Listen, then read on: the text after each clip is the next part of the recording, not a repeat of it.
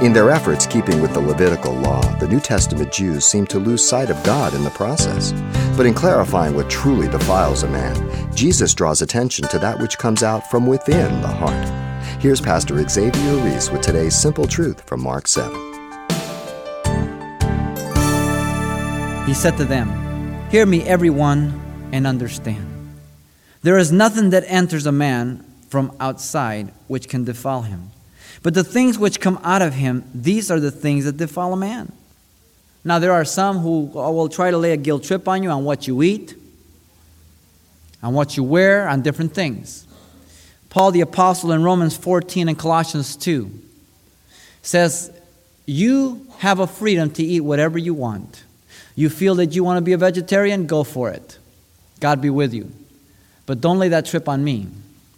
See these things? That means you're carnivorous. Teeth speak for themselves. But if you choose to be a vegetarian, go for it.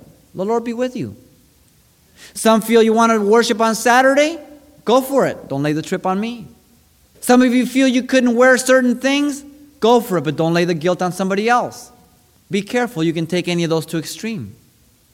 And so there needs to be discretion. People want to lay the trip on food and drinks and all this to make appear that they're spiritual. That doesn't make you spiritual. You can observe all the ritual, all the ceremony you want, and be 100% beef. Carnal. You're a big Oscar Mayer. and you're putting on an air. And he said, What comes out of a man, that defiles a man. For from within, out of the heart of man, proceeds evil thoughts, adulteries, fornications, murders, thefts covetousness, wickedness, deceit, licentiousness, an evil eye, blasphemy, pride, foolishness. All these evil things come from within and defile a man. As Proverbs says, you're to guard your heart, for out of it comes the issues of life. Jeremiah 17 9 says, The heart of man is deceitful and desperately wicked. Who can know it? Only God. Psalm 51, David cried out in verse 10 through 12. He says, Oh, create in me a new heart, Lord. Cleanse me didn't David know God? Sure, but he knew him also. he knew himself. What defiles a man? His evil heart.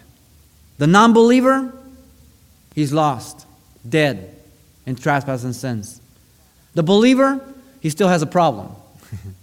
he has an evil heart, but he has the Spirit of God, the Word of God, and Christ sitting as Lord, and he doesn't have to yield to it.